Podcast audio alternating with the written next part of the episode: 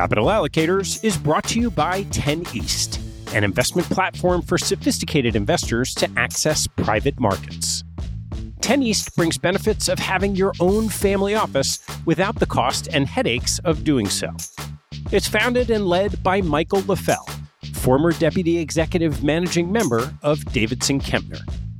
Michael and his investment team offer members the opportunity to co invest by offering at their discretion. Michael and his team source, diligence, and commit material personal capital to each investment.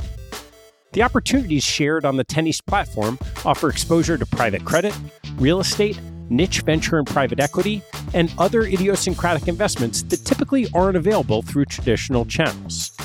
The principals have over a decade track record of investing in these types of exposures across more than 350 transactions. Post investment, the 10 East team conducts ongoing monitoring and reporting, just as you'd expect from an institutional investment organization.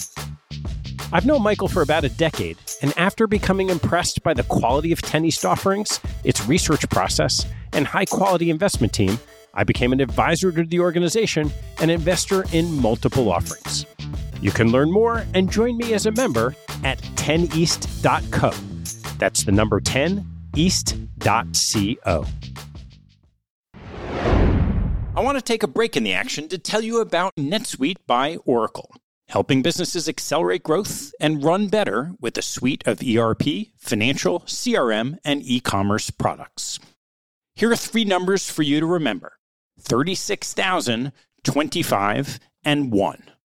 36,000 is the number of businesses that have been upgraded to NetSuite by Oracle. NetSuite turns 25 years old this year. That's 25 years helping businesses do more with less, close their books in days, and drive down costs and one because your business is one of a kind. Get a customized solution for all your KPIs in one efficient system with one source of truth. Manage risk, get reliable forecasts, and improve margins. Everything you need all in one place. Right now, download NetSuite's popular KPI checklist designed to give you consistently excellent performance, absolutely free at netsuite.com/allocators. That's netsuite.com slash allocators to get your own KPI checklist. netsuite.com slash allocators. And now, back to the show.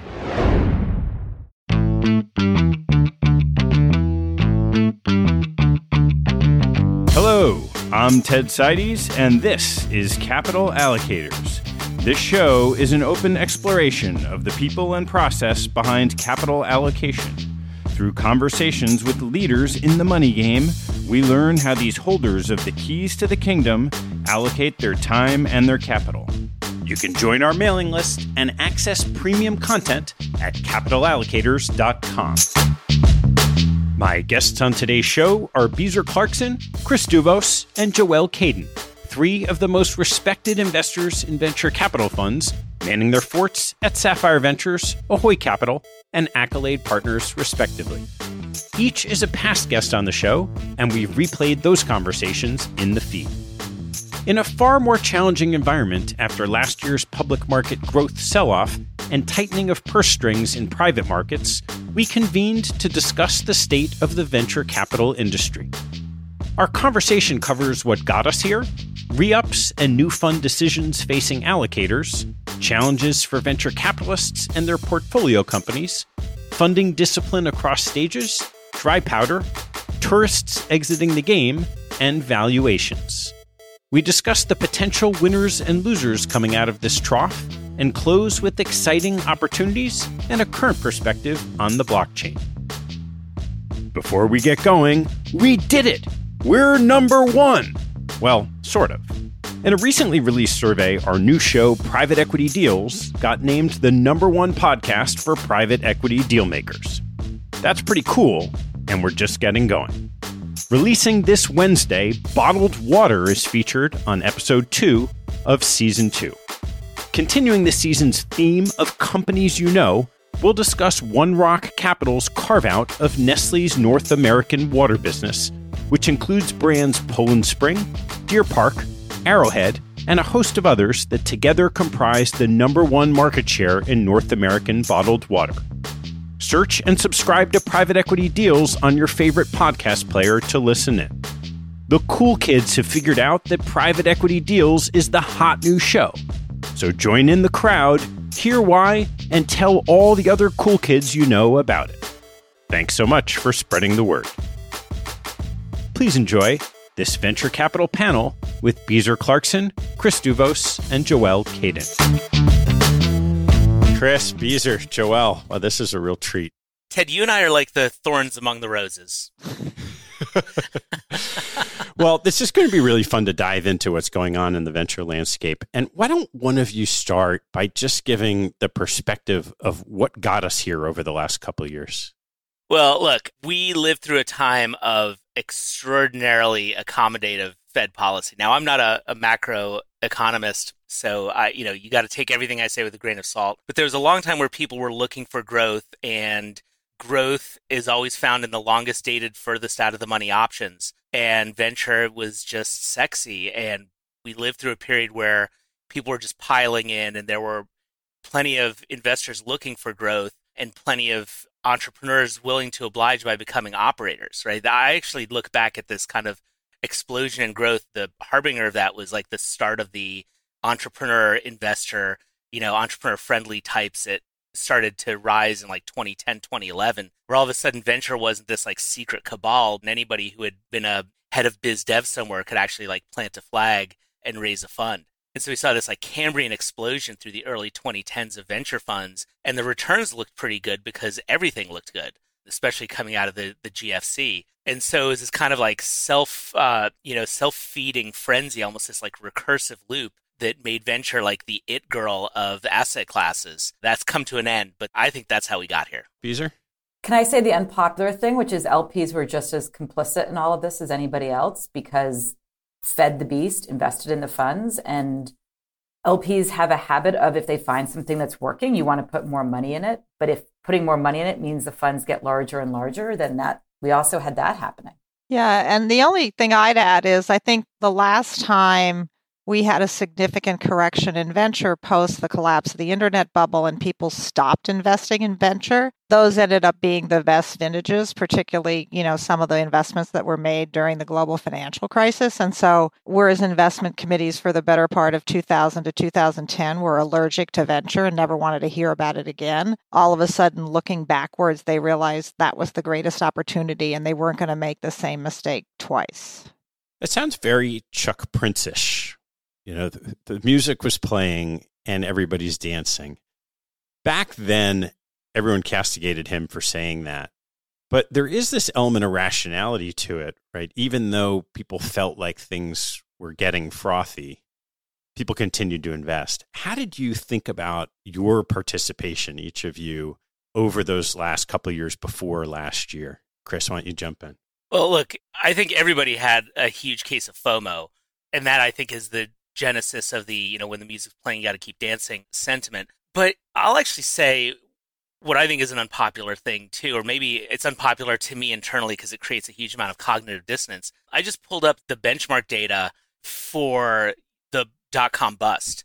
We all lived through that. And we would have these funds that it was like water torture. You know, they were just trickling away to, you know, asymptoting to zero. I mean, how can you be down every quarter 20% for like eight, nine, ten quarters? We saw that with even like some of our best funds when I was at Princeton's endowment. But in the end, those funds, they weren't great, but a lot of them returned money. I think the benchmark actually is like positive, like 1.07% or something for the 2000 vintage. So it actually becomes this question of if the secret sauce of venture is that we've got these stale prices and you know we we have this like interim volatility that that kind of like tosses and turns us all over the place. But at the end of the day if you can just hold on long enough you'll actually potentially get your money back even in a bad scenario. Maybe it won't meet the opportunity cost of equity capital and all that stuff. But maybe the risk premia all arises from the horizon premium, which is just like being able to take a longer term bet than the next guy. So, you know, off my philosophical horse there, I actually think people like started looking back at that and saying, like, if that's the worst it can get, maybe it's not so bad. And so why don't we pile into this stuff? Beezer? What was the question? so the question was as the market got hot, even if you felt it was hot, what did you do during that period of time? I think I have a more prosaic answer. I can't do the Chris lovely dialogue. I do have my thesaurus out. I was going to attempt a few, but I think I'm going to go with. I learned this in conversation actually with the good people at Floodgate, which is if you just consistently pace yourself in the up market and the down market, you bounder the size of the dollars you do every year. You win some, you lose some, who knows, but you, it keeps you from doing too much crazy, right? Stopping too quickly to Joelle's point or piling in too much. And so we just apply that math. We try to be consistent in the dollars that we deploy into funds every year. We try to make the best choices that we can and we'll see how the cards fall. But a lot of it is just the consistency. To Chris's point, history has taught everybody you don't stop investing. Hitting the pedal to the metal and then pumping the brakes can be problematic on the reverse. So we just tried to keep going as best as we could. Yeah, Joelle, one of the things related to that, there is that concept of, okay, we're just going to deploy the same amount every year. But over the last couple of years, you had funds coming back faster and larger. And then you have it on the other side where you have funds that you are raising. How did that play out over the last couple of years? It was very frustrating because, and this is not just for us, I think this is for every institutional allocator. Everybody has a model of deployment. And when the cycle goes from the promised two to three years to one year, your model gets completely shot. Not only did that happen, but also the funds got bigger. And then there was massive product proliferation. So everybody had an opportunity fund, a growth fund, or different sector funds where they were specializing. And I hesitate to use that illegal term pay to play, but I think we all know that, you know, there was some implicit understanding that in order to preserve your allocation, you really needed to participate broadly. So it wasn't just firms coming back to market so quickly, but firms having multiple products. I mean, it was a dizzying pace of commitments. And so it's very difficult to explain to prospective LPs why you're coming back to market with our funds, you know, two years sooner than we had originally articulated through no fault of our own because we wanted to maintain the ability to support our managers as they raise subsequent funds. When that's happening, ultimately, then your LPs have the same problem. There's more money that you're deploying coming back. How do you think through what became the denominator effect? As when public markets sold off, and Chris said, "Oh, maybe stale prices are okay in venture because if you wait long enough, the businesses do smooth out the volatility." How did you manage the deployment cycle and helping your clients think through how to do it on their side? For a while, it all worked, right? Because we had a very vibrant IPO market. We also invest in growth equity, where there were a lot of transactions of companies getting bought by financial buyers and strategic buyers. So for a while, you know, we were sending money back to the LPs. And then to your point, the music stopped and has ground to a halt. So I don't think we're any different than anyone else. Everybody's trying to figure out what is the appropriate valuation for a lot of these illiquid assets since we know what's happened to the denominator, which is the public markets have collapsed, bonds performed horribly. The only thing that did well last year was oil and gas and some multi strategy hedge funds. Most people don't have enough exposure to that to matter. So I think what you're seeing is a flight to quality where people are being much more disciplined in terms of re ups with managers and also sizing things appropriately. And frankly, you're going to see a lot of turnover in the LP base for managers broadly as people see who really performed well and what was a, a, very promiscuous environment and those people who stayed at the party too long, as my dear partner Atul is inclined to say. I would also say that we're hearing from our fellow LPs that they are stuck on and committing this year, potentially next year, because of exactly this. They did so much because they felt they had to to preserve relationships and they were looking to make money for whatever institution they were working for. So they're 3x over, plus the NAV is up. People haven't written things down. And so the math of their portfolio allocation says no mas for 12, 24 months. And so I don't know if GPs understand we're all party of this making, but people are going to come back and be like, we're ready to fundraise. And LPs might be like, yeah, I'm not actually in a position to deploy because these things need to shift before the model, if you've got multiple strategies, right? If you're doing privates and publics and real assets, says I'm I'm overcommitted already to venture and can't add more. And I I don't think we've seen that yet. I think that will start playing out in very painful ways this year. One little point on that score. By the way, some of those asset classes might actually perform a lot better than venture, like credit or maybe emerging markets finally will have their day in the sun. I'm not an expert on that at all, but allocators have more than venture to invest in, and venture managers seem to forget that. They think they're the only asset class under the sun and that it's a must have asset class. It's hilarious because I remember being at Princeton and we had, you know, our Monday meeting and, you know, we'd have Peter Stein come in and talk about hedge funds and domestic equity and John Erickson would come in and talk about international equity, and you know, we'd sit there in, in, venture world, and you know Peter Stein would talk about new manager and their alpha and their omega and their gamma and their you know all these like Greek letters and have all this quantitative stuff. And it would come to us, and we'd say, you know, we like this venture firm because of the team. They got a great team and you, you sit there and you feel silly. And I think venture people think that that's perfectly okay. Like, oh, they've got great vibes. Like, we're investing on vibes today. But like, when you're sitting at an asset allocator where there's a complex lambada of risk and return that gets danced into these sweaty Monday meetings, you realize pretty quickly that venture doesn't have a monopoly on wisdom, even though people in the zip code that I'm sitting in, 9 4 301 think it does. The other thing I'll say, Joelle, you brought up a great point about product proliferation. And like, I don't mean to sound like the cranky old guy, but we've seen this before where the velocity got really fast and, you know, in the 2000s, all this stuff. And funds were their own growth funds, right? Fund N plus one was the growth or the opportunity fund for your prior fund back then. Now we've just started calling them opportunity funds, which by the way is just a sneaky way around the issue of my LPs don't want me to get too big. So I'll leave my core fund the same size, but I'll raise this opportunity fund. And I think we've been whistling as an industry past the graveyard on this one for a while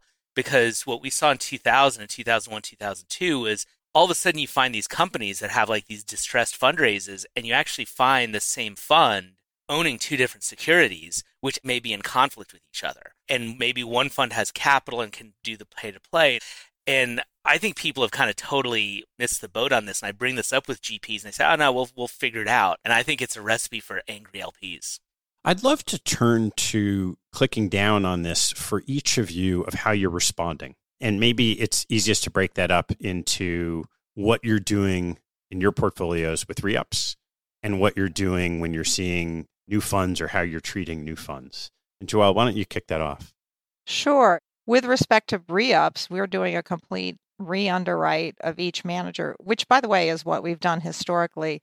We just didn't have a lot of time to do it in the height of the frenzy of the 21, particularly 21 period. And I think we've made some painful decisions to transition away from managers that we've had, in some cases, you know, a long-standing relationship with, in some cases, maybe only been an investor for a couple of funds. Um, some of it has to do with massive expansion of fund size. I mean, when funds triple over four years, it's not what we thought we were going to be investing in when we first committed to a smaller team that had a great thesis and a great opportunity to outperform. We don't tend to like larger funds and we don't like later stage investing largely because we think that is an area that is sort of more correlated to the public markets, you know, and an arbitrage opportunity. And so, in a period of massive great inflation, that's the area that's going to prove to be most susceptible to correction. We're always open for business for new funds, and you know, we we as a fund of funds, like anyone else, we offer access and we offer historically the opportunity to identify funds earlier on in our, our their evolution be, before they become institutionally well known. And, you know, we've just continued to do that. We're actually making a number of new investments, both in venture and growth, to first time managers or first institutional funds, with the hope those people are hungry and driven are going to outperform. So, a fine tooth comb on existing managers and a really high bar for re ups, and then excitement when we do find new managers. So, Joelle, you mentioned on the re ups of some of those that you've been with for a while, a significant increase in size being one of the kill criteria. Curious, what are some of the other things in some of the relationships you've chosen not to continue with managers relative to some of the other ones where you have? Yeah, so, you know, a couple things. One, firms doing what we didn't think they were going to do, i.e., you were going to be investing at a certain point in the cycle and you've completely changed that, rationalizing that because of the environment, you were, quote, disciplined and you invested early, but at crazy high valuations. So, like, that makes no sense. Also, you know, when funds get bigger, the team gets bigger. So, like, if you're betting on three people to do the investing and suddenly it's 10 people and most of those people don't have investment backgrounds or long track records, it's just not the same team. And, you know, for people to say they're going to learn, I just don't want them learning on my LP's money. And then in this environment where capital is more scarce, what is it that really lights you up about a new fund that you choose to back? Well, most of the people that we back have had some track record at another firm and are betting on themselves, taking the risk in a really challenging environment to start a fund. And so, you know, they're usually people that we've been tracking in one way, shape, or form that then decide to go out on their own or, you know, had a very modestized fund and now are raising, as I said, a, a real institutional fund. And also in areas that we find interesting. Beezer? I agree with everything Joelle said. She said it better than I ever could. So not going to repeat it, but I would double click on the what's exciting and new. When I think of the people that we have backed that were new last year, to, new to us, sometimes new to the world, and we would probably get excited about a similar theme as far as type of investor going forward, is people that help you access. Sometimes it's new markets, not meaning a new geography, but a new way of thinking. We've had generative AI in different forms in our portfolio for a while, but maybe there's a manager who has a new thesis on it or a take on it. Or when you look at the digitization of the software stack in, say, fintech or in other areas, and they're playing that, that way of thinking about it in a new way, that can bring something new and exciting. It's hard to predict. I, as an LP, don't spend time trying to predict what's going to be interesting, but you know it when you see it because it feels fresh maybe it's not a newer investor, but it's a new way of thinking about something. And that filter is what always kind of gets us keen. And you, the authenticity of it resonates. And I, am just going to say that because a lot of times you get six decks and they all read exactly the same and you can't remember them. And then even if someone's going after the exact same, whatever it is, there's something about the authentic voice that I think comes through, at least for me.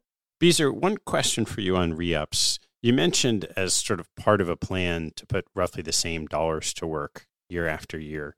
When you have that cadence that's coming back larger and faster, how did you make those allocation decisions in your portfolio? Yeah, it was hard. I'm not going to pretend it wasn't hard and it wasn't fun for the extent of whether or not funds are relevant criteria. We like to enjoy what we do.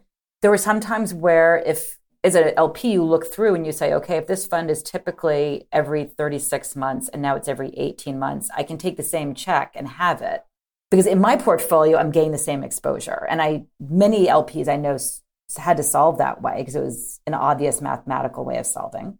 There were some times where we were in the same situation that Joelle was in, where funds, we call it mature out of our program because they just get much bigger than what we focus on. We focus on early stage venture. And there's some fund sizes that we just feel become too big for us.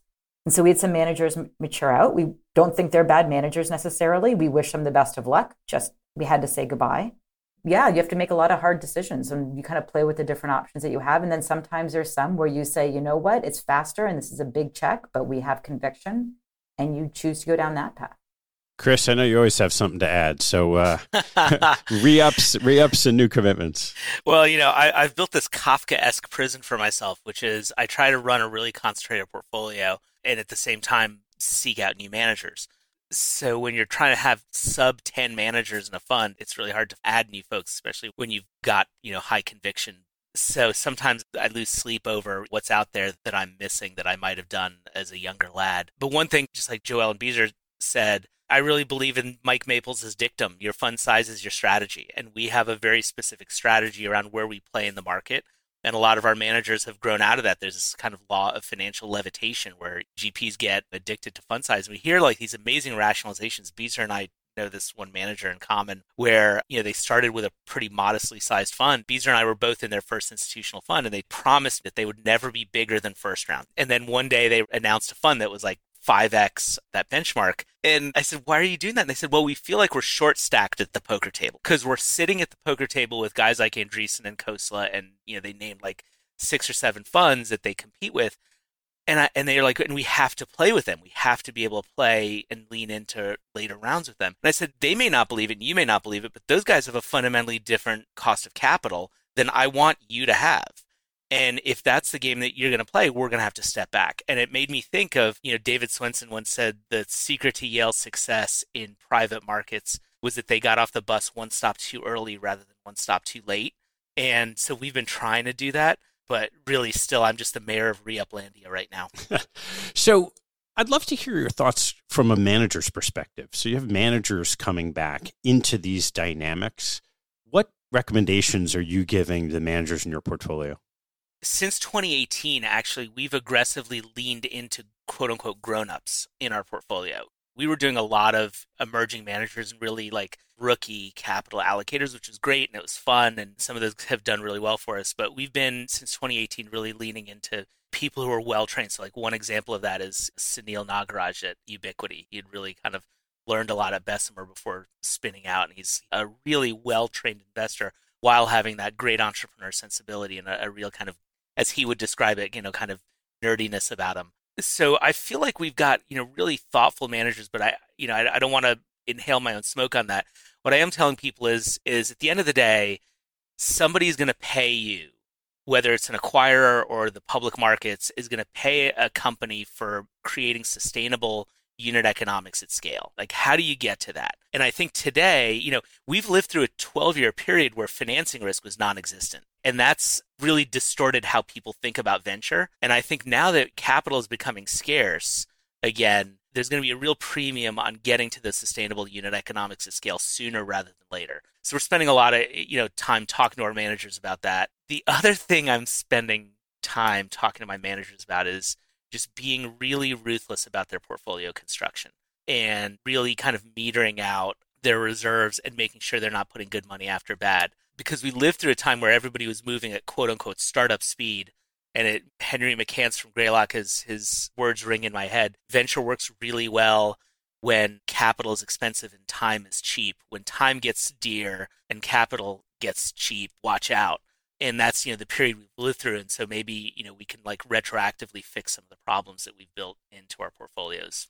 One thing that I find completely shocking, since although you know I founded and manage Accolade, which is an investment management firm, I am basically a professional fundraiser. And I think venture capitalists are painfully naive about who is their investor base and putting themselves in the shoes of the LP and what some of the issues that the LP has when they go to their investment committee making recommendation. And I think you need to be able to count the votes, so to speak, which is you need to be able to know who's going to be back, who's capital constrained, who you feel the strategy isn't working. And you need to be laying that groundwork for a year or two prior to coming back to market. And I just think assuming that people are automatically going to re up with you is just the wrong assumption. It would behoove managers to spend time counting the votes and really understanding what their sales coverage is. Actually, a lot of things they probably tell their portfolio companies to do. And they need to be cultivating different investors always. So I agree with Joelle, but I'm going to ask this clarification question. How do you know when an LP really means what they say? Because I know I sit in LPACs and the GP looks around the room and says, Hey, we're coming back to market next year. What's your feedback? And everybody plays nice for all the obvious reasons. There's no incentive for them to raise their hand unless for some reason they're really going to be out and they're going to be out forever. And I think that is a mixed message to the GP, which doesn't mean to say I don't think they need to do their homework, but I do think LPs are not always crystal clear one of the things that's really confusing me about this environment is there's a ton of dry powder sitting in their hands. How do you think that is going to affect their portfolio companies? It's interesting. I, I have a very complicated set of struggles with the this dry powder question because I remember in a one people talked about the overhang and that was going to be the cavalry that saved every portfolio company and then it kind of dried up. A lot of funds gave back capital. I don't see that happening today but it, it kind of disappeared. And so I said, oh, you know, am I thinking about this naively? And then I started thinking, well, what's different now than then is the amount of dry powder that's held in so few hands.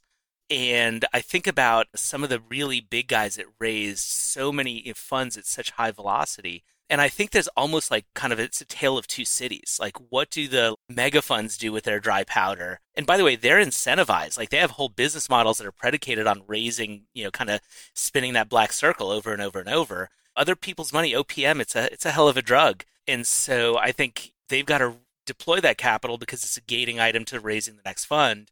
And whether their investors will be there or not is is another story. I think this lumpiness of where the capital is held will have some really interesting impacts on how this all unfolds. Do these guys bail out their portfolios?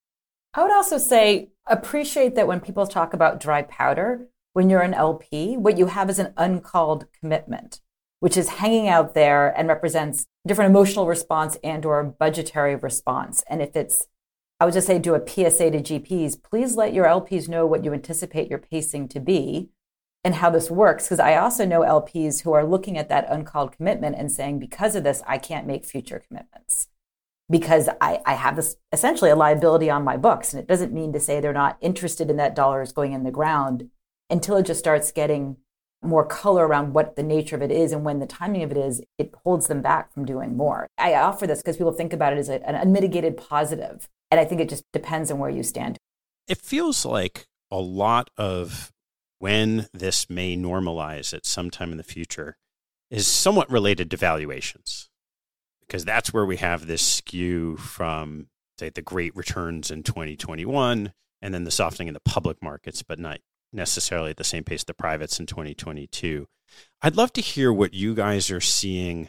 Maybe we can go stage by stage which i think fits nicely if we go chris and beezer and then Joelle what your gps are seeing in terms of valuation resets compared to what you might have seen two years ago chris why don't you start maybe with the earliest stages Sure. And you know, one thing that's interesting is I actually just saw some data that I think said that seed valuations were up year over year. And anecdotally, that's what I'm hearing as well. And I think that's actually just a data composition issue because the marginal ideas aren't getting funded anymore, which, and the marginal ideas would drag down the mean and median. And so we're seeing a lot of quality companies still getting funded and because they're higher quality, it's also keeping prices firm. Somebody asked me, does that mean it's a great time to be investing because there's you know great ideas? And I responded, it's always a great time to be investing if you got the right portfolio. Yeah, I would also add, I think to that point, Chris, a lot of the later stage investors have now decided to move into seed. And so some of the promiscuity that you've alluded to comes from the lack of discipline that they had in late stage now being applied to early stage. So if the seed stage hasn't really moved that much, Beezer, when you start looking at the bees in, in that area, what are you seeing on valuations? Well, I think the NVCA put out a report along with, um, I think it's PitchBook, that looks at these numbers. And yes, it, the 2021, 2022, we're seeing a retrenchment in almost every single level back to 19 or 20 pricing, which doesn't mean to say it's falling off a cliff. You just have some of that spike coming out. And anecdotally, you're here again, like very strong companies, you always have these couple that raise, I don't know what is a hundred million dollar seed round or series A, whatever it is. There's always a couple that for whatever reason have, have been able to get those valuations. But I would say generally speaking, there seems to be a reset. And that what you hear is a lot of anecdotal commentary from GPs about how they now understand that the benchmarks for what it takes to get a series A and series B is different. And again, I don't think it's a cratering hole back to 2002. I think we're just looking at things that are more like 2018 or 19, where you needed some sort of metrics to raise your next round. You needed some evidence of product market fit. You needed some evidence of, to Chris's point about what are the sustainable different cash burns you're having, like what's going on in these companies. And I think what you hear on the other side is that entrepreneurs are getting a different message than they had for two years and changing how your company goes to market and cut some of that margin pressure out is really hard. If you've built your company for blitz scaling and all of a sudden you need to be cash flow positive, that's not a 24 hour change. So if the seed valuations are mostly holding up, but in some of the later rounds, we're seeing that contraction. Somewhere in that stage of growth of a company, they're going to have that flat round or some of the, the fundamental metrics have to catch up with that earlier valuation that hasn't really budged. Where are you seeing that across funding rounds?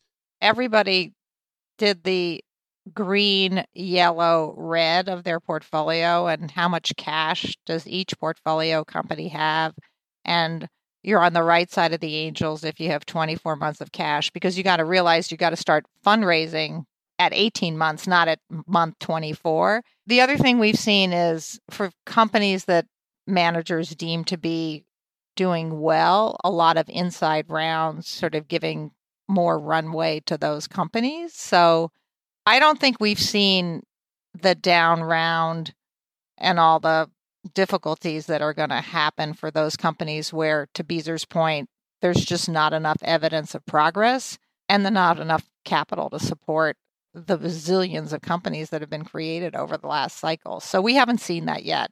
I philosophically think that debt on any venture company is a disastrous idea, particularly in times like this, because the banks are not going to be patient. We hear these days that companies, for lots of reasons, are reticent to have down rounds. And so you start having preferred structures and different things that come in to let the company keep going and grow into the valuation. I'm curious what your perspectives are of your GPs who are encouraging companies in different ways to extend out at similar valuation levels with different structures relative to just taking that pain if we all think that the down round is going to come? If I had to parse quickly in my head, I think there's some difference in how people respond based on their experience. And Fred Wilson's blogged a lot about this, meaning like I think the experience that he's had looking at down rounds versus extensions, I would presume he would respond and Union Square would respond in one way versus somebody who's feeling their way through it for the first time which time will only tell which is the better response, quote unquote, in this market. But we do see some variation based on the experience set. And and you can get that in different ways within your firm, right? Sometimes the old guard can help out the newer guard and give them some pearls of wisdom. Chris? I would say my crystal ball's in the shop. What I worry about a lot when, you know, we make these broad statements is, you know, we don't know if this is going to be a V-shaped downturn, a U-shaped downturn, whatever the letter of the alphabet we pick is. But the thing that's interesting is every person who's ever died has died for the same reason. Blood stops flowing to your major organs. And it happens for 800 different reasons, but that's how it happens. Companies die for one reason they run out of cash. There's 800 reasons why that happens, but that's what actually kills them. And so we've got companies across the portfolio doing round extensions, notes, you know, you name it, you know, kind of raising capital. And I think about these things sometimes, and it's just like, you know, in some of our direct investments, I, I wonder, you know, are we just throwing a paper airplane into a dark room? If the economy stays okay, then then that plane will land fine. If you know we're talking a year from now that things are grim, then it's just good money after bad. So really, what I think the the answer is, and I, I mean, this is a stupid answer, but it'll be like, who's lucky? That's the thing that's crazy about venture. It's like you have a whole community of people who've been lucky who think they're really smart. And the evaluation horizons are so long, there's like no feedback loop. So, so I think time will tell on this. And yeah, I don't know. That's not a great answer, but that's what I lose a lot of sleep over. You know, you go through periods of like this and you get the proverbial tide going out and Warren Buffett line about who's swimming naked. I'd love to hear your thoughts on who seemed to be the tourists in this last cycle that may not be the ones who are looking so good today. Joelle, why don't you start? I think it's the same people who were the tourists previously. It's people who don't do this 110% of the time. So there were a lot of hedge funds, there were a lot of late stage capital. Those people are gone. You know, they're licking their wounds. They've spent a lot of money. And, um, and so the people that I think the three of us invest in are still there working harder than ever to try and generate the returns and work with their portfolio companies that they're so passionate about. And so, you know, crossover investors, hedge funds, late stage monies, we can pick. You know, SoftBank just said they're not making any new investments. So they were probably the most guilty. So, you know, start at the top of the stack and move down.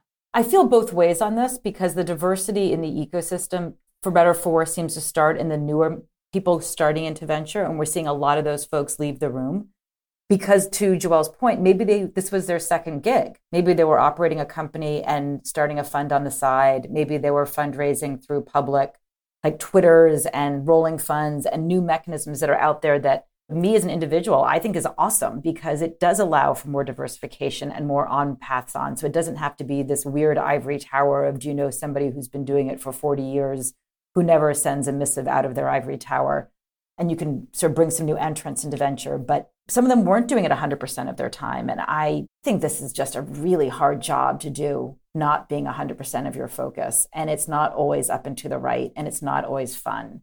And this market's just going to help people really sit with do they want to do this or not? And it seems like for some folks, they either can't fundraise or they don't want to do it. And that's an okay answer, too. You know, it's funny. There's this tweet that's been going around. It's a poster somewhere, and it says, We didn't do this because it's easy we did it because we thought it would be easy. That's kind of emblematic of what I call the dilettantification of venture capital, which is kind of what you were alluding to, Beezer. I, I love kicking the crossover funds and like, why is T. Rowe Price investing in some of the stuff like, or Fidelity? Like, okay, great, knock yourselves out with your, you know, 11% hurdle rate. But really the chaos capital that we saw in the seed stage and the barriers to entry really came down. And a lot of people just started raising funds after an entrepreneurial experience the same way, you know, people who don't know what they're going to do after college go to law school. It's just like a thing to do to like camp out for a few years and figure it out later. And then you get this, you know, OPM, you know, other people's money. It's a hell of a drug. And if you can raise a rolling fund or whatever, you know, great, boom, and then build a track record. And I think those guys had a really deleterious effect on the market because the marginal dollar sets the price. And so we had all these marginal dollars flooding the ecosystem and quite frankly wrecking it. I'm okay with the fact now when we do CEO reference calls, they're not also pitching me their fund because it's very disconcerting. Oh, and not not just once. This wasn't a one-off occurrence. Like this was consistent enough that it was very present. Which was, you know, you're calling to say like, how's it going with your GP? Talk me through how you found them. How's the experience? And they're like, here's my operating. And then, oh, by the way, I'm raising a fund. And you're like, well, aren't you operating? It's just it's just very hard to do both jobs well. And maybe there's a couple CEOs out there with multiple jobs that we all know of very publicly, but for the mere mortals of the rest of the world, I don't know, feels like it's a focus. What do you think happens with the scale players that really grossed up? So they're not the tourists, but what Andreessen's done over the last decade, Sequoia with the one fund, some of these players that have really as you mentioned earlier, Chris, the reason why you had to be bigger than first round was to play with these big boys. What's going to happen with those models? So, one word we haven't mentioned in this whole conversation is liquidity. Like, show me the money. And, you know, when you've raised multiple funds and there's no money coming back, and that's sort of part of your model, I think what's going to happen is there's going to be less money to go around to people who had built models on scaling pretty aggressively. And so maybe you pick a couple of funds and maybe you get penalized for picking a couple of funds because you just don't have the capacity to all those funds. I was talking to a leading endowment yesterday that said that 75% of their venture allocation was to three managers. That's a problem. Well, it's to three managers, each of whom has eight underlying products. And I can tell you mathematically that not all of those funds is going to be an outperformer. And that's part of the problem is you've historically had to do this pay to play thing and that's not going to work going forward because people don't have as much capital to do that. And so unless I know everybody's jetting to the Middle East, but I don't think those people are that uh, stupid or promiscuous. But that's what we hear. Oh, if we can't raise it here, we're going to Dubai. A hundred percent. We hear it all day long. I think there's going to be more LP churn. I don't know if these established multi-stage stack funds are going to raise significantly less capital. There might be some haircuts being taken. Tiger has announced that they're raising a slightly smaller funds, things like that. It's still many Bs. But I do think the makeup of the LP base will be different. And that there will be some endowments or foundations or whomever's that will do a handful of them. And then a lot of other folks, I'm hearing it, are looking for the slightly less than multi Bs opportunities. And who are those folks? And trying to figure that out. But we fetishize in this business brands so much. And I think back to the worst decision I ever made in 02 when Accel came back and you know you looked at the numbers and the numbers were horrible. The list of people that said no to Accel in 2002 was immense. And this friend of mine was at another endowment on the outside looking in and he'd been like begging to get into Accel forever. And then he got the numbers and he had, he called me up. He's like, Douvos, I just had an oh shit moment. Like these numbers suck. And so he sat out and then that fund ended up being the Facebook fund. And I look like a jerk, right? And we've all got like an example of that. And, and that, that really kind of tugs at my like, you know, Swensen esque get off the bus one stop too early rationale. And I think for every person that steps away, there'll be three that raise their hand for anything with even a mediocre brand. I'm like shocked sometimes at things that people from outside this ecosystem think are brands. And in fact, I think some things are brands the further away you get from the Bay Area, the more robust their brand is. You know, another example, quite frankly, since, since we're talking about this, is like KP had been left for dead.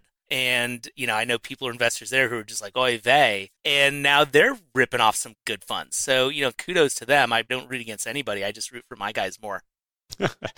so, Beezer, would love to hear who you think the winners and losers will be through this cycle.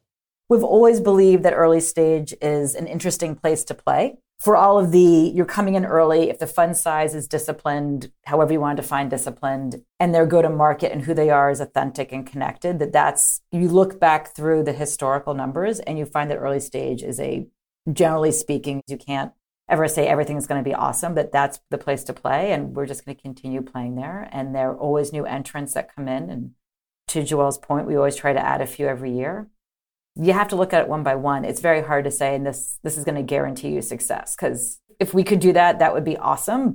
So, Joelle, you're playing across the stages, and love to hear your thoughts on winners and losers. I, I wish I were that smart. You know, venture is a business of outliers, and uh, I think every manager we've had the privilege of being associated with will tell you that you just don't know sometimes which ones are going to be your outliers. So take a company like Slack, which in its prior incarnation was left for dead, and then after many sleepless nights decided to go for it and created, you know, a massive outcome for Accel among others, you know, by selling the company to Salesforce. So I just think it's hard to know in venture and that the important thing that Chris alluded to is, you know, portfolio construction to make sure that you own enough of those winners that you've invested early. We share the same bias that Beezer does of investing early in being really disciplined about portfolio construction. I will say the other area in the growth equity space, which is, as we say, not Tiger Global, but you know, we started very early on with firms like Accel KKR and Thoma Bravo fortuitously in 2006 and 2008. That part of our portfolio was actually up last year. So those companies are capital efficient and um, well managed, disciplined, and can achieve exits. Actually, I was emailing with one of our managers who just sold a company for a 5x. It'll be it'll close in March. So these tend to be smaller transactions. We're not talking in the multi-billion dollar range, but again, I think smaller funds, you know, with good discipline that create assets that have either strategic merit or attractive to larger financial buyers, you know, up in the stack or portfolio companies of financial sponsors that are also acting as strategics, thinking about having multiple ways to win and being really disciplined about having achieving those exits. And so that's where venture is more challenged because it's not within their control and it takes more time. It's really hard to time the cycle. And so you just have to hope that, you know, within the portfolios that you have, within the great managers that we've had the fortune to partner with, that there's a couple of those outliers that are going to create spectacular returns because they're fundamentally disrupting a business. But you have to be patient. So, given the inability to predict this, as you look through the managers to their underlying portfolios, curious what you're excited about in terms of those potential outliers? What types of companies, what types of industries still have you very excited? We skew very heavily towards enterprise versus consumer because we think it's easier to predict success when someone's writing a check versus how individuals respond to a product or to a, a new social media engagement, et cetera you know, every time I listen to one of these conference calls of public companies, I hear digital transformation is still in its early innings. So I'm going to go with that one. the enterprise, you know, security, the amount of data, the way we do business, the fundamental disruption that's happened as a result of COVID in terms of how we live and how we work and what we expect and how we interact with technology. And I think, you know, the pace of change is only accelerating and the amount of data is accelerating Joelle, let me ask you a, uh, an unfair follow up. Do you have a favorite company in your portfolio that embodies that theme? Do I have a favorite company? Ah, uh, you know, I, no, I can't. I can't single out my children. There are lots of them. I think there are lots of successful companies, and you know, I don't want to do that. That wouldn't be nice. All right, Chris, something you're excited about? You know, one thing where I'm a little bit quirky is I've really leaned into we talk about innovation a lot, but I, have even gone earlier and look at invention. That's the stuff that's going on, you know, on college campuses, in labs, at research institutions. So we've got actually a pretty sizable piece of our portfolio that's really leveraging robust invention ecosystems. We've got a fund at, uh, that sits on, on top of the Media Lab at MIT. We've got a fund over at Berkeley. Um, we've got a group that does material sciences stuff with some pretty interesting partnerships.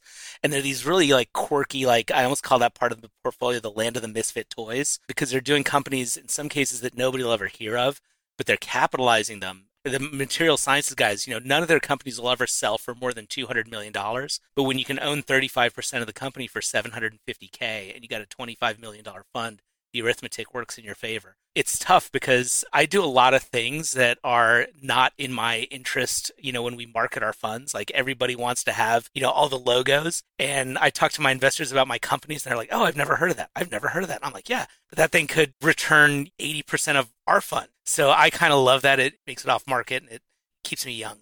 Beezer? My such smart compadres on this podcast. Yes, I agree with everything you're saying. So we wrote a blog sometime mid last year on consumer versus enterprise exits. And this is a data set that we've been tracking now for multiple decades.